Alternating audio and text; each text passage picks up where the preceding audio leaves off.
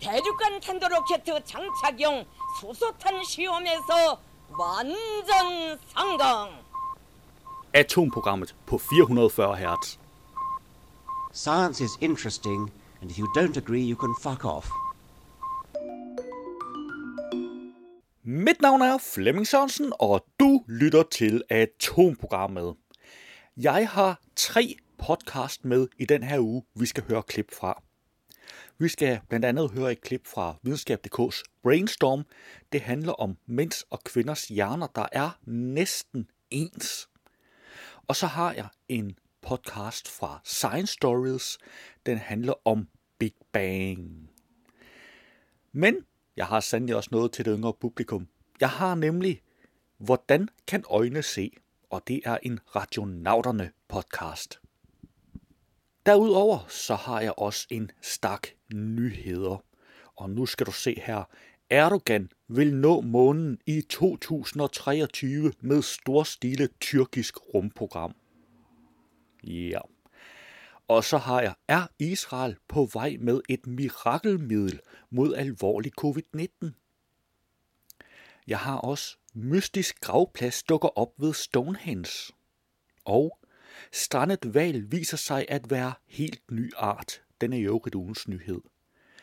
Og så har jeg asteroide på størrelse med Golden Gate-broen flyver forbi jorden i marts. Ja, nu skal vi alle sammen dø. En frygtelig asteroidedød, ligesom dinosaurerne. Nej, det skal vi så ikke. Men, nej, men altså, ja, du ved, som det går, sådan lige pt. Altså, en asteroide fra eller til, ikke også?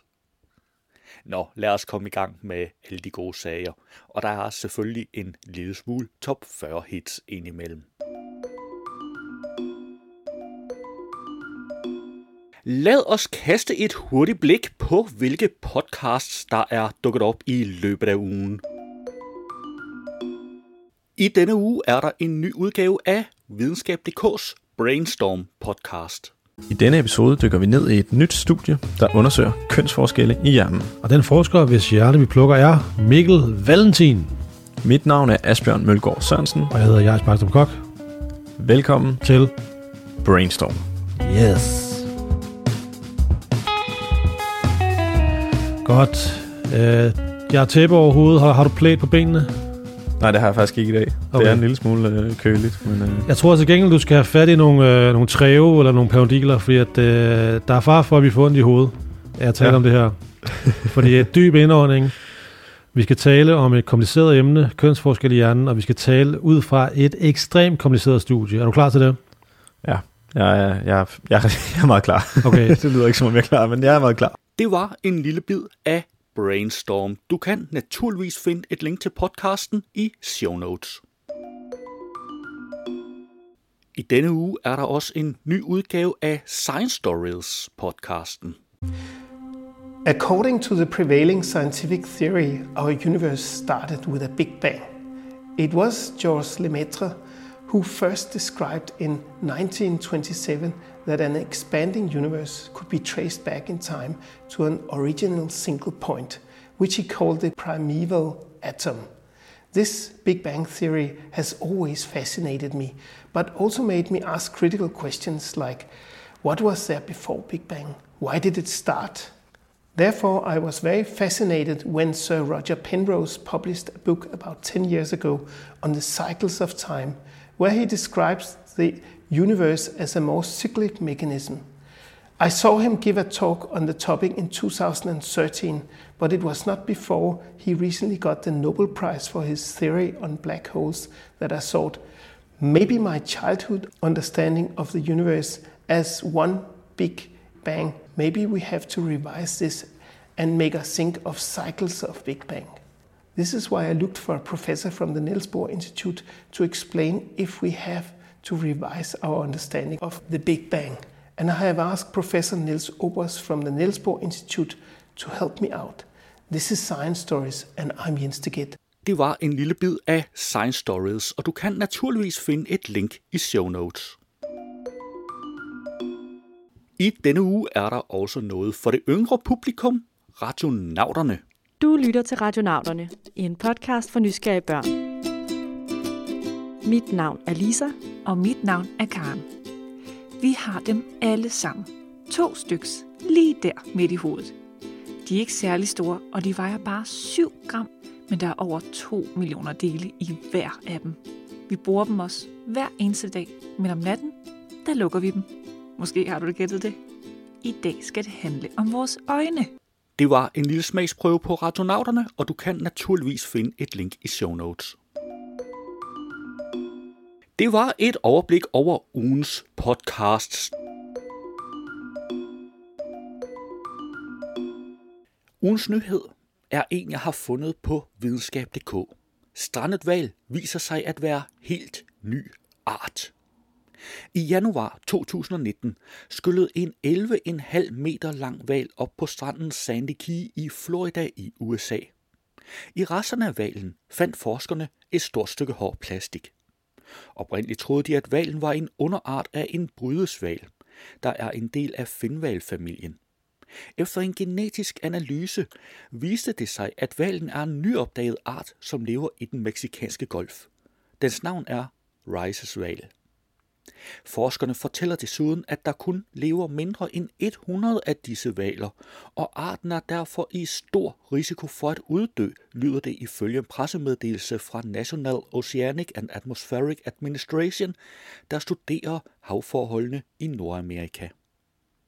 Livet i den meksikanske golf er farligt for valerne, da området jævnligt er udsat for oliespild og sammenstød mellem dyr og både. Ricevalen adskiller sig fra brydesvalen i både størrelse og vægt. Hvor brydesvalen kan komme op og veje næsten 25 ton og blive 15,2 meter lange, kan rejsvalen veje mere end 27 ton, men til gengæld kan den kun blive op til 12,8 meter lang. Du kan naturligvis finde et link til artiklen i show notes, og der er også et billede af valen. Lad os se på nogle af ugens nyheder. På Ekstrabladet har jeg fundet, Erdogan vil nå månen i 2023 med storstilet tyrkisk rumprogram.